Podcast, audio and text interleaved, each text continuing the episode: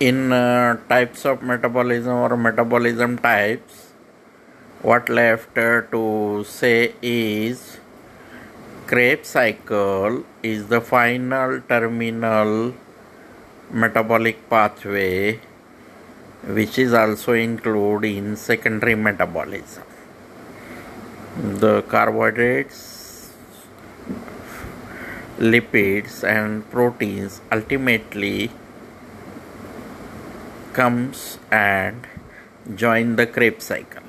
So it is called secondary metabolism because it also generates huge number of reducing equivalents.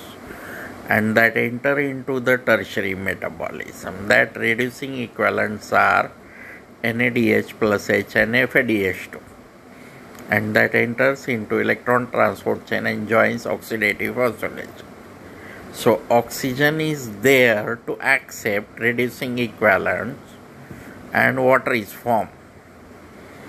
So tertiary metabolism said to be internal respiration or cellular respiration. Thank you.